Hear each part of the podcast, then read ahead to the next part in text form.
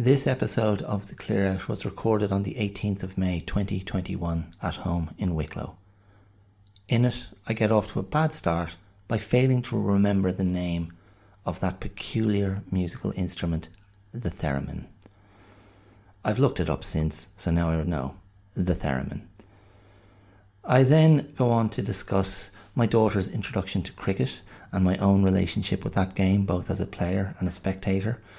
Cricket leads me to baseball and a discussion of The Natural, both the 1984 movie and the Bernard Malamud novel upon which it was based. And that's Bernard, not Bernard, as I mispronounced it in the podcast. From there, I am led into a reflection on the sentimentality of that movie, um, contributing to its failure, in my opinion, as well as Robert Redford's not so great acting. And finally, I discuss resentment as a counterpoint to sentimentality.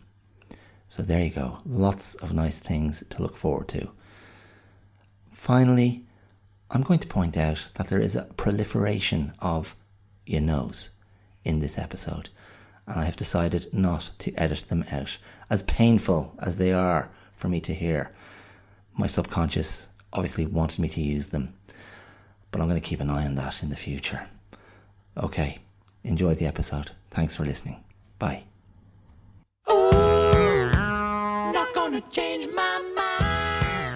Hi, I'm Dara Clear, and you're listening to The Clear Out. How's it going? Anything strange since we were last in touch? How's your life going? How's your little world revolving in the universe? I like that thought sometimes, you know? That you're that you are your own little entity in outer space, travelling alone through the universe, on your own little journey, seeing sights that only you can see. It's nice, isn't it? Or is it terrifying? I guess outer space, there's something rather spooky about being out there in the great blackness. Um, something that uh, Gravity, the film, captured quite well, I thought. Um, Sandra Bullock's kind of isolation. Not to mention both First Man with Ryan Gosling and Ad Astra with Brad Pitt. Three really strong space movies of recent times um, that tap into the the essentially solitary nature of an astronaut's plight or experience. But there you go. You know, it's a metaphor, isn't it? It's a metaphor for, for all of us.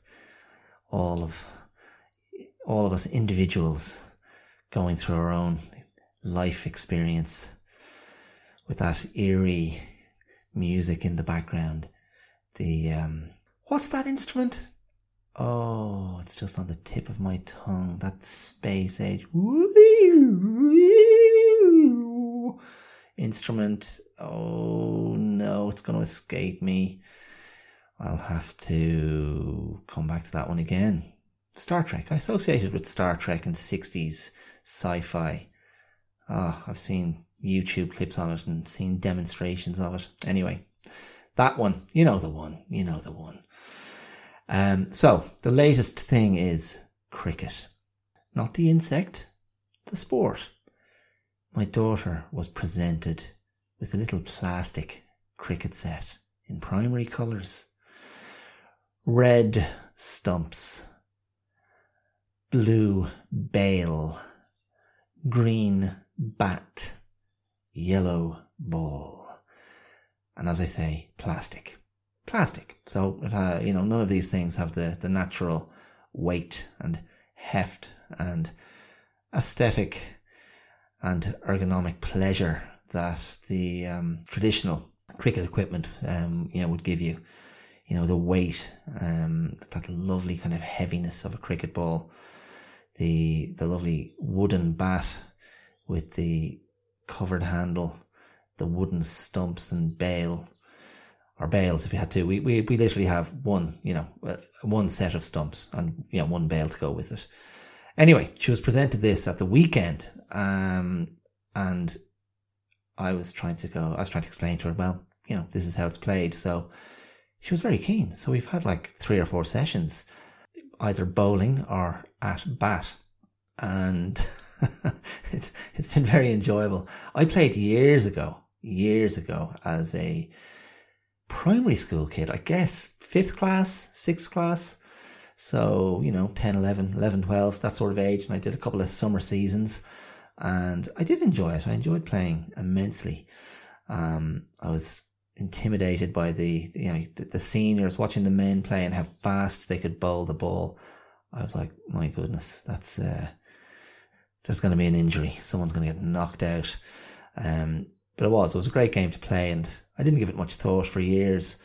Um, really, yeah, not until I first went to Australia in 2002 with my my wife, then my girlfriend. I was meeting her family for the first time, and her brother and father, like good Australians, were you know cricket fanatics, and it sort of reintroduced me to that world.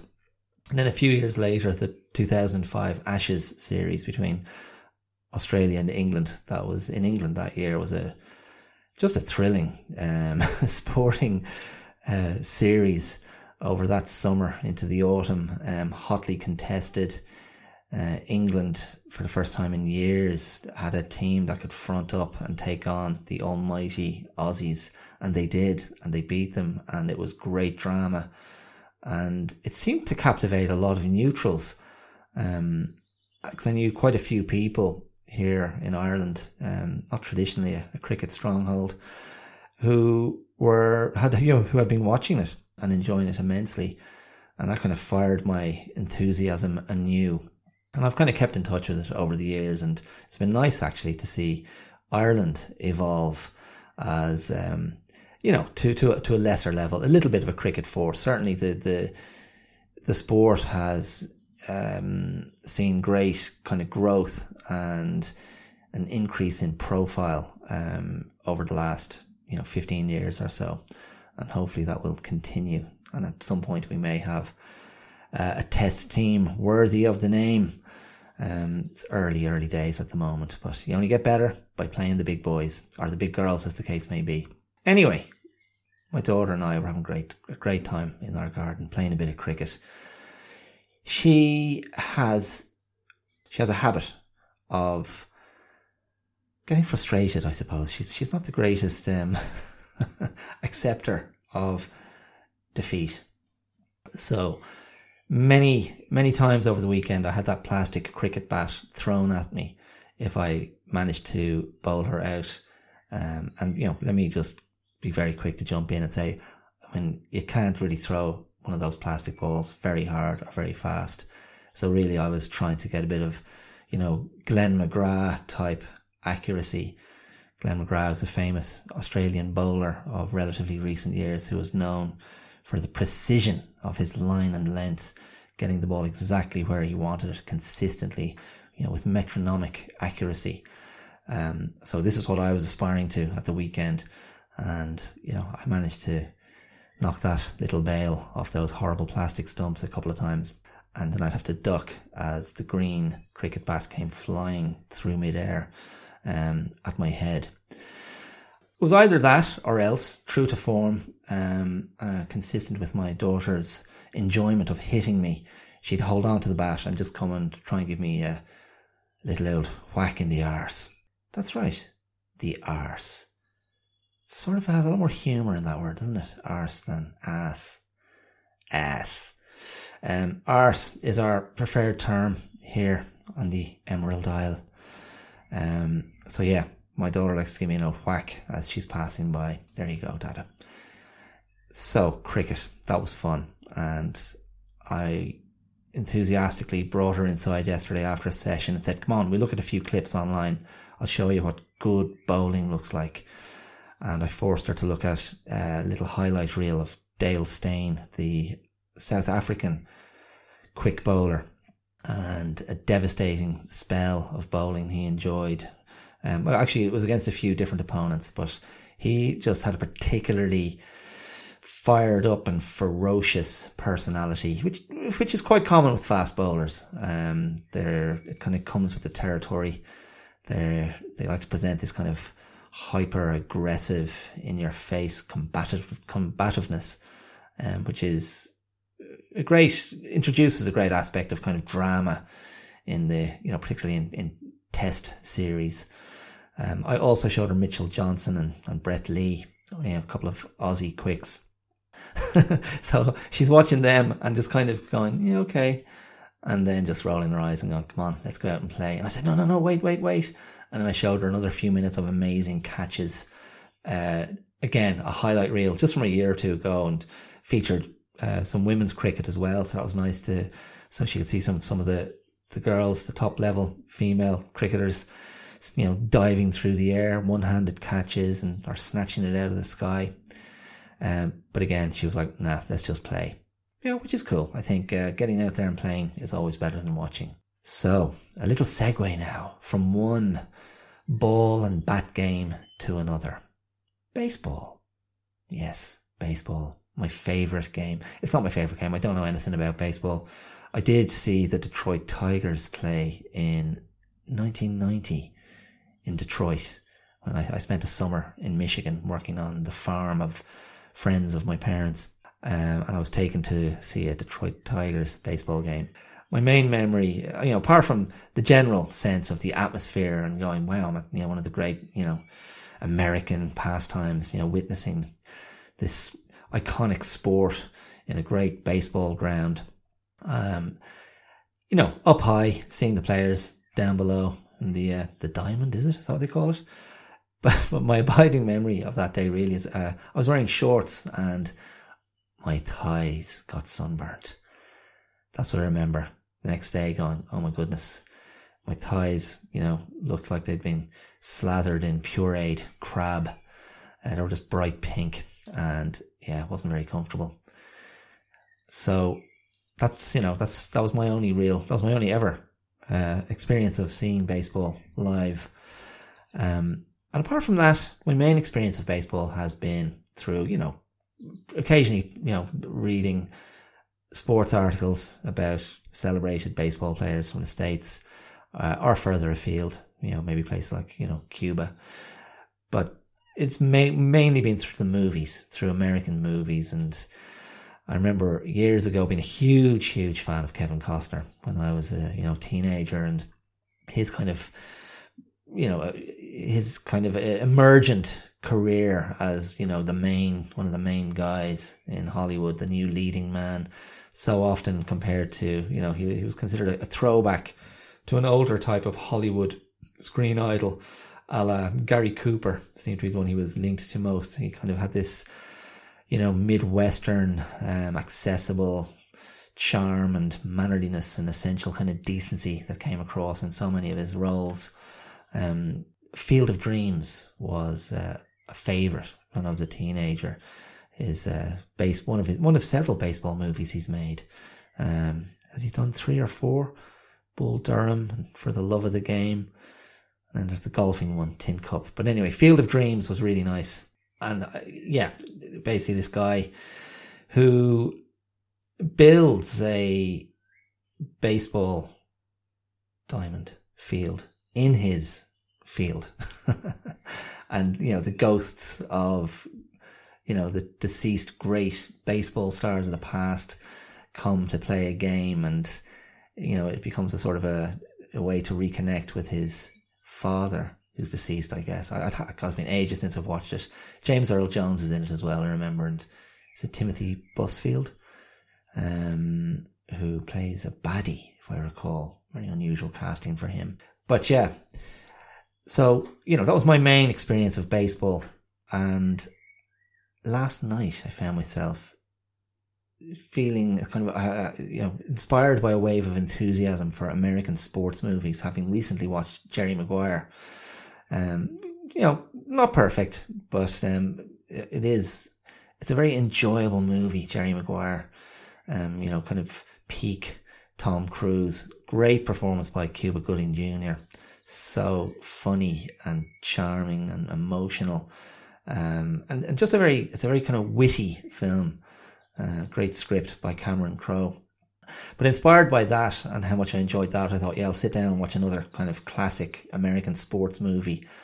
And I decided to watch The Natural, the 1984 baseball movie directed by Barry Levinson and starring, um, you know, Robert Redford. Sort of, um, not not peak Redford. I mean, he, he would have had his peak really in the in the seventies, of course, but you know, sort of Redford really in this kind of I just have to turn up and be myself and be, you know, incredibly photogenic and cinematic. And, you know, that sort of star power is going to carry this entire project.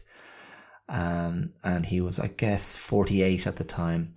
And, you know, he looked it. He, he didn't look younger than that. You know, he was in good shape. But anyway, Grant the and I, I'd seen this. I've seen this movie. That was that was probably my third or fourth time to see it, and you know, I I can't remember the last time I watched it. I remember having reservations and thinking, no, there's going to be there's better movies I could watch, but I, I just kind of wanted to revisit it and see, okay, is there anything else? Will it will it will it hit a different spot than it has done before? And ultimately, you know, my conclusion was no, it didn't really. It didn't. It's a bit of a pudding. Uh, not a turkey. It's just, you know, it's heavy. It sags.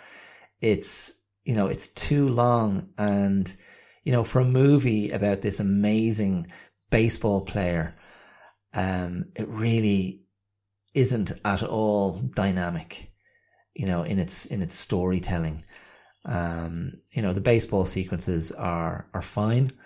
Uh, I think to see the final sequence of the movie, which totally betrays the um, the source material, which is Bernard Malamud's novel from 1951 of the same name, The Natural, which I read, um, which I read in 1990 in that summer in Michigan, because the the the the people I was staying with, the the father he you know he, he recommended I read it as this kind of exemplar of you know modern American fiction and the sporting psyche. And he explained to me then in 1990 how the natural was a you know it was an allegory uh, an from Arthurian legend and that the natural was basically a you know a retelling of the story of the the Fisher King and the knight Percival, and how the knight Percival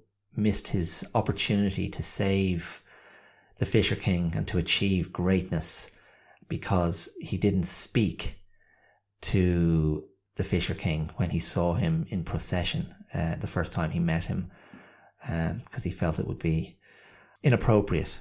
Uh, he thought it was more becoming of a knight to remain silent. In any case, the character in the movie played by Robert Redford is Roy Hobbs and he goes on this journey of being, you know, an amazingly talented young baseball player who just when he's about to get his big break um, and be called up to the major leagues, he's shot as a young man by a woman who's obsessed with killing the greatest baseball player ever. Um, and he returns to the game much later, uh, 16 years later, and is extremely reticent and reluctant to give any information about his past or about himself other than to just say, you know, he's loved baseball since he was a kid. And he brings with him his own baseball bat that he made from a tree that was ripped asunder in a lightning storm, and from its remnants he carved this beautiful baseball bat, which he into which he carved its name Wonder Boy, and attached a, a lightning flash to it. And that is his weapon of choice. And of course, Wonder Boy, again, going back to the allegory, Wonder Boy is meant to represent uh, Excalibur, the, the sword of King Arthur.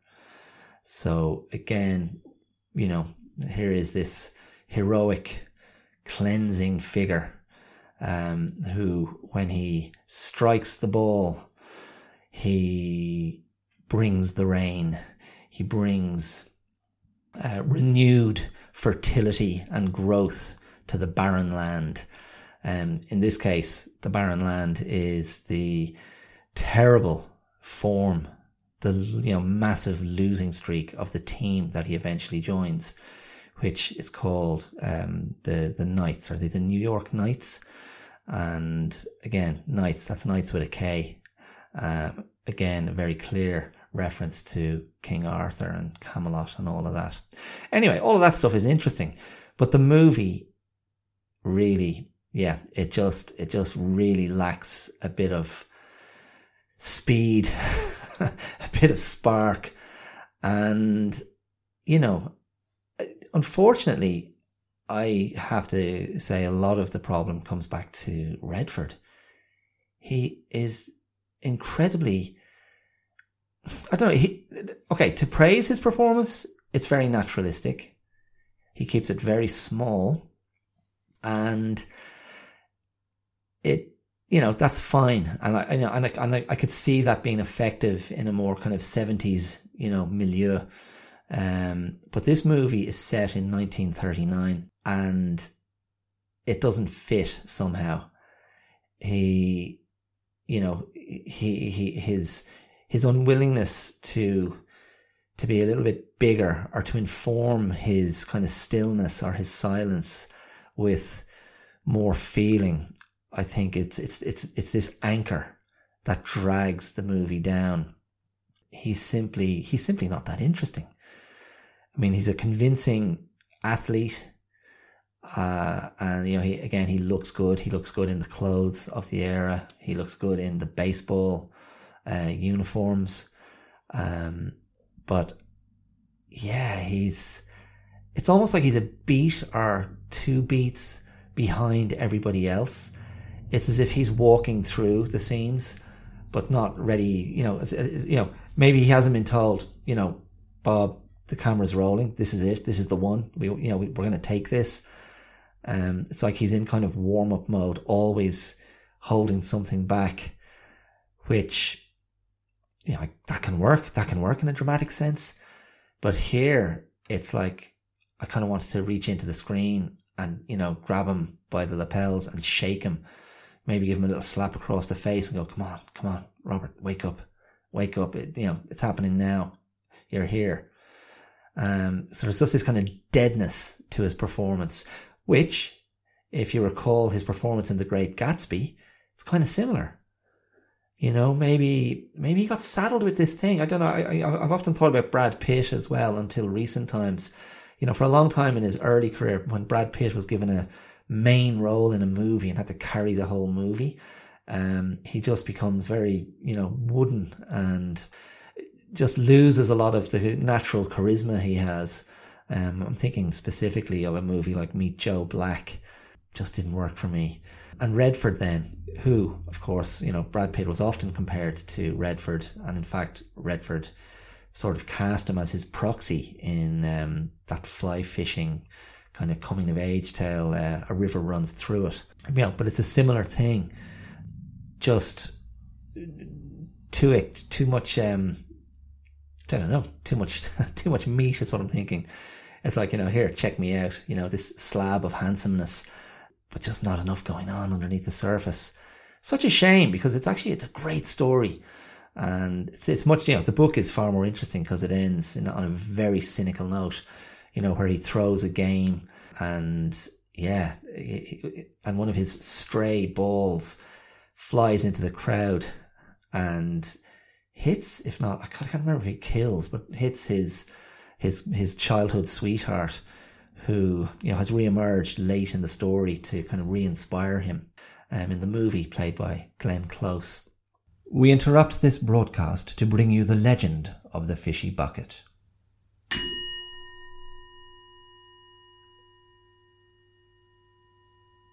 Many years ago, in the southwest of England, a dedicated band of young actors in training were plying their trade bright, shiny, and earnest.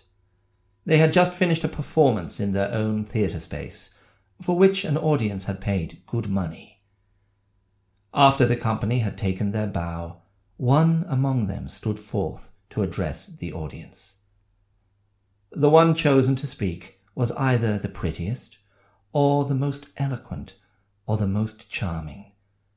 And they held aloft a little plastic bucket, the type of thing a child would take to the beach. It was blue and had red fishes on it. A pretty and beautifully enunciated speech was made about the impoverishment of the arts and the nobility of the acting profession. The audience members were moved and found themselves once again reaching for their wallets until the fishy bucket overflowed with the demonstration of their support. This podcast has no fishy bucket. But if you enjoy what you hear, if it makes you laugh, smile, or think. There are two ways to contribute to the show's longevity and success. Wherever you are listening to this, you will find a supporter link and a Patreon link, either of which will allow you to make a donation of your choosing on a one off or a recurring basis. I thank you for spending your time with me, and if you are in a position to, I thank you even more for spending your money. Fight the good fight. Support art and artists. And now we return you to the clear out.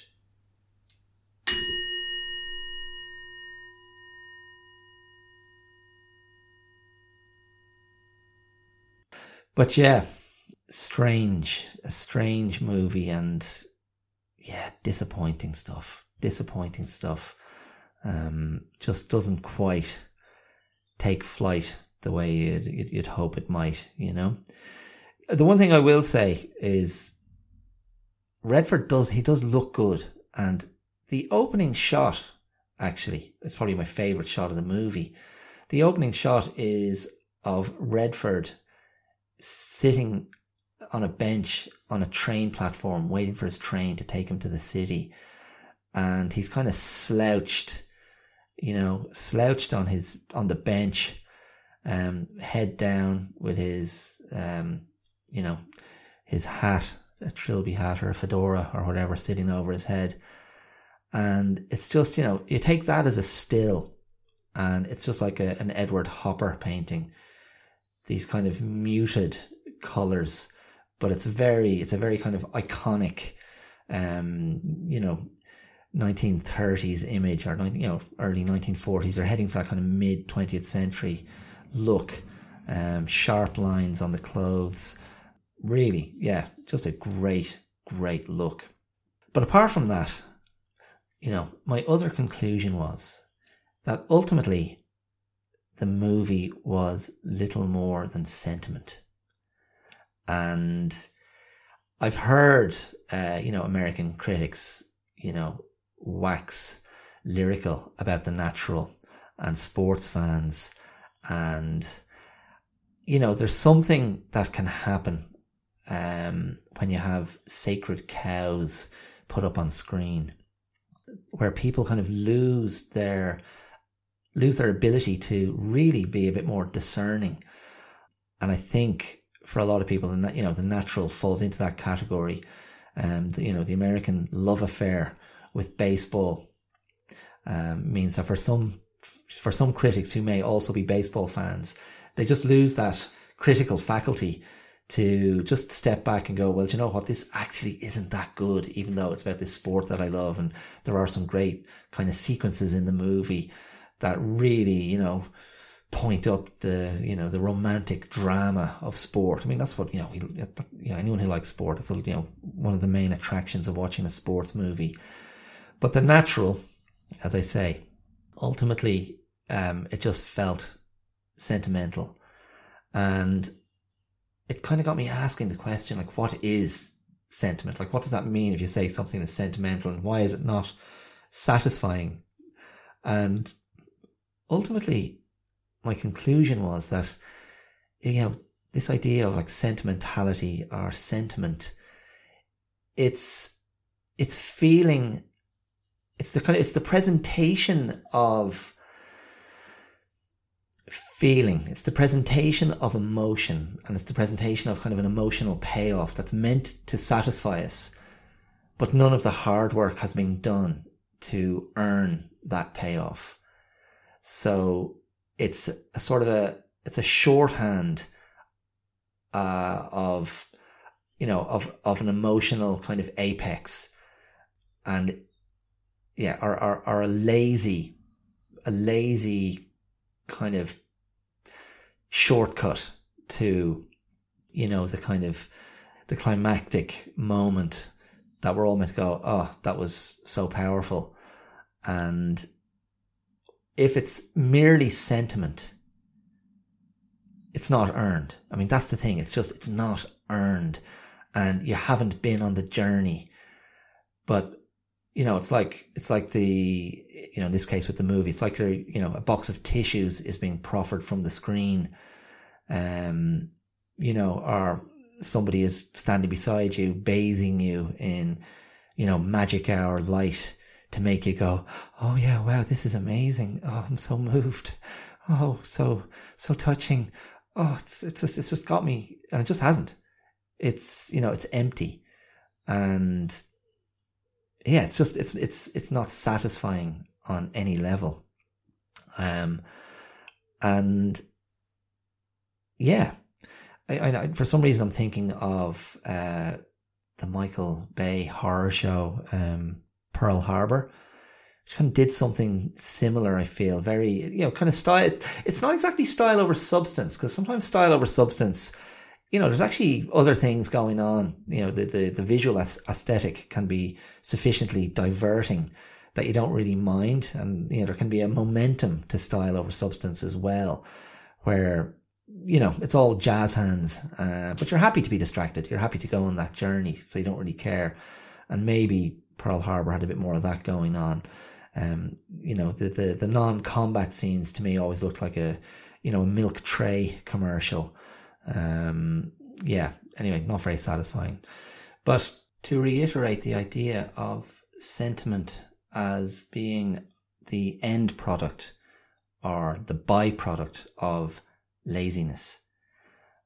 That is really my position here, or that's my conclusion that, you know, sentiment is, you know, what happens when the creator of the art just couldn't find a more successful way to tell the story and focused on, you know, the, the end point rather than the journey. Um, and so it's, it, it just feels like a, a cheap trick and it can be presented in a very pretty way. Um, but it's just not satisfying at all. So I was thinking about this. I was thinking about the idea of, you know, sentiment, sentimentality, um, being sentimental. And I was trying to think, you know, what's, what's the opposite?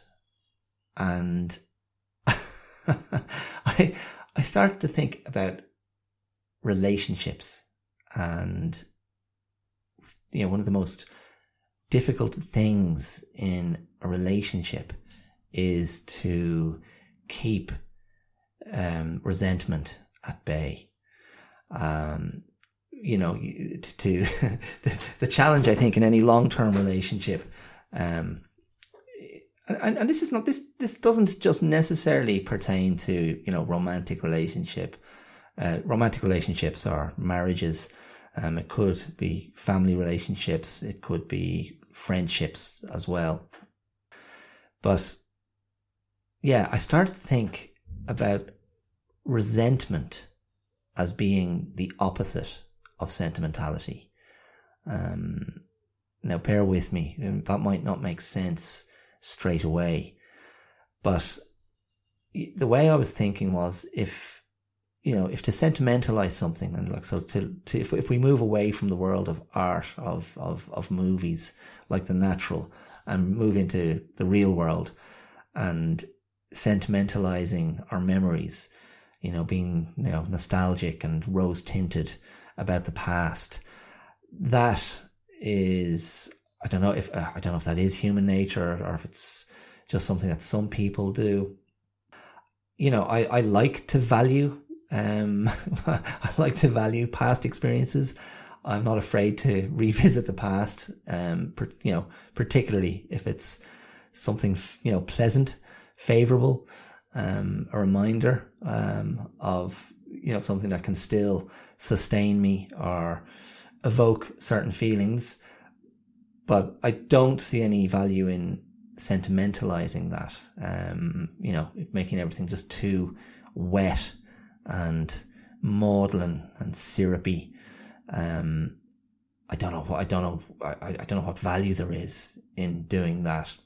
You know, it's um that stuff belongs in the past. I mean, that's that's where it lives, um, and it shouldn't it shouldn't live in the present. It doesn't have value. You know, the the challenge is to create new memories and new experiences of worth now in the present. Um, so then the so if the senti- if sentimentality then in that sense is being excessively um, you know romantic and nostalgic um, you know about the past uh, and you know eradicating all nuance uh, and edginess you know getting rid of all the, the rough edges and making everything kind of soft focused and perfect. Um, then I think resentment can lead to the opposite, where, you know, the, the lens through which you view your relationship or the lens through which you view the person with whom you're involved, um, that lens becomes increasingly uh, jaundiced and bitter and fragmented, and all you can see are you know the roots of unhappiness and you know the roots of personal injustice. And this is treacherous stuff. This is dangerous terrain. And the, the i think that the, the challenge is you know you've got to purge you know in in as in as healthy a way as possible.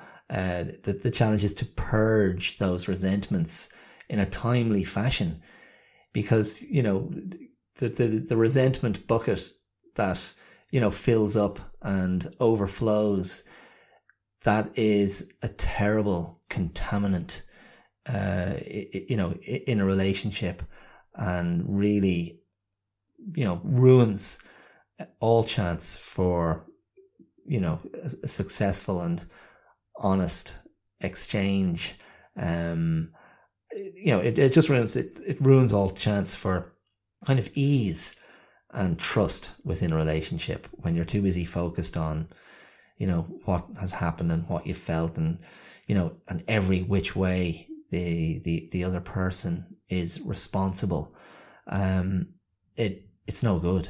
It's just no good. And I'm going to make this link to my earlier definition of sentimentality being the product of laziness, um, you know, of being a, a cheap trick. Um, I sometimes, you know, I, I, not sometimes, right now, I'm saying I think resentment is also connected to laziness. The laziness of, you know, laziness. I, I mean, I'm going to attach this laziness to to fear. You know, fear of doing the hard work of exploring, you know, an issue, a problem, the fear of airing um, an uncomfortable thought or an uncomfortable feeling, the the fear of revisiting, um, you know, an unpleasant memory, um, or revisiting an insult or a slight or a wound, um, because that will make you vulnerable. And you know, the, the fear, of course, when you're vulnerable is the fear, the, the fear that comes with that is, you know, the fear of being hurt even more. Um, because you've you've kind of opened yourself up. You've shown this kind of area of weakness or this area of anxiety or concern or you know emotion that you can't quite control. Uh, and so when we bottle all of that up and don't express it, I think its most common form is resentment. And, you know, resentment is, it's often an unexpressed feeling, isn't it? It's, it's, it's this kind of unexpressed anger, this unexpressed feeling of being wronged, um, or, you know, of feeling, you know, in a relationship sense of feeling misunderstood or un, unappreciated.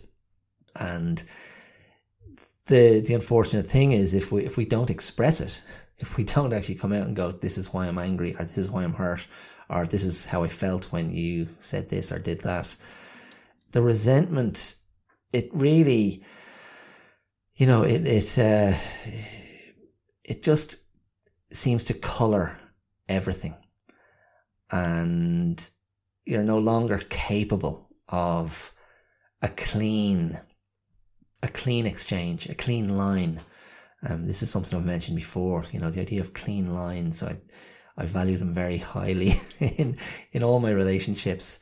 You know, I, I crave that kind of clarity of under understanding and communication, and um, yeah, I you know, I continue to prioritize that as, as much as I'm as, as much as I'm able. I, I trust it. I trust that it works for me. You know, that's that's all I can say. I trust that it works for me. Um, I don't like spending a lot of time, you know, second guessing and wondering and agonizing over, you know, any kind of areas of conflict with the people I, I care about. Um, and of course, you know, my wife is number one in this area. I mean, we're married um, we we had our 18th wedding anniversary recently. We've been together for 20 years, and you know. There have been challenges. There's no question. There's no question. There have been challenges, and you know, we we we sought help.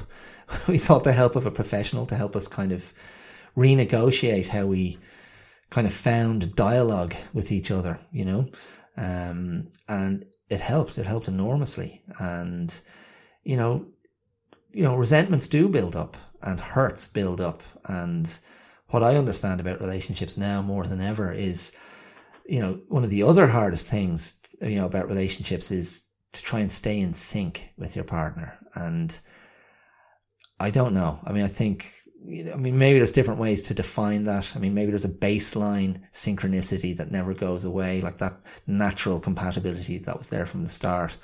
But there's something about the timing of our, you know, our individual growth and our individual development, you know, how we grow as people, that it's almost impossible to be tethered in perfect synchronicity um, with another person, no matter how much you love them. Um, and those, you know, those um, different rates of, yeah, growth, I suppose, different rates of growth, understanding, um, just that different individual life journey. When you suddenly find yourself very much on a, a different path, you know, you, you know, and, and, and this is probably very internalized. It's it's very much the interior life, you know, what you're processing intellectually, emotionally, you know, psychologically. Uh, uh and it may tether to, you know, your behavior externally, but I don't know. I, I, I, the way I kind of conceive it, I think it's very, it's very internal, and it's really hard to, you know, to really be in the same place over an extended period of time with someone um, that you're close to. I mean, I think disconnect is inevitable and somewhat unavoidable, but you can try and develop a sense of, you know, you can try and develop a sensitivity to that and then, you know, an increased awareness, which allows you to react, um, you know, to react optimally or, you know, react with, you know, with some kind of um, informed and, you know, proactive uh, kind of weaponry, um, you know, to, to make sure things don't deteriorate too much. And, you know, that's all, you know, that's all a long winded way of coming back to the idea that, you know, the, the echo of sentimentality in resentment is, is laziness. It's a, it's a shorthand. It's, it's an abdication of doing, of doing the hard work. And yeah, I think, um, I don't know, think on that. think on that, listener. Um, because I found myself now in my kind of late forties, uh, similar, almost, almost the same age as Robert Redford in The Natural, or the same age as he was when he, he when he made that movie, um, heading heading for forty eight. Um, yeah, I don't know. Maybe it's a middle age thing, but resentment, no thanks. Try to avoid. Try and bleed it out of your system as quickly as possible. Try and put it into context. And here, think think about this. This will give give you this, you know, the last word. You know, you might be feeling all those things. You might be feeling all these feelings of hurt, all these feelings of anger, all these feelings of, you know, whatever. But, you know, the person that you're focusing on, you know, the, the, the object of your, your resentment, you know, the fact that you've already decided that they don't appreciate you or they're not, you know, they don't understand, that should tell you straight away, you know, that that is literally the case. They are not, they don't live inside your body. They don't live inside your emotions. They don't live inside your head. So unless you find a way to communicate effectively to the other person and accept that you may be having a similar impact on them and that you don't live inside their head, their heart. Uh, you know, if you can't kind of get to that point, um, you know, you're in trouble. So, you know, you know, embrace the idea that it's not just you. You're not the only one um, capable of being hurt.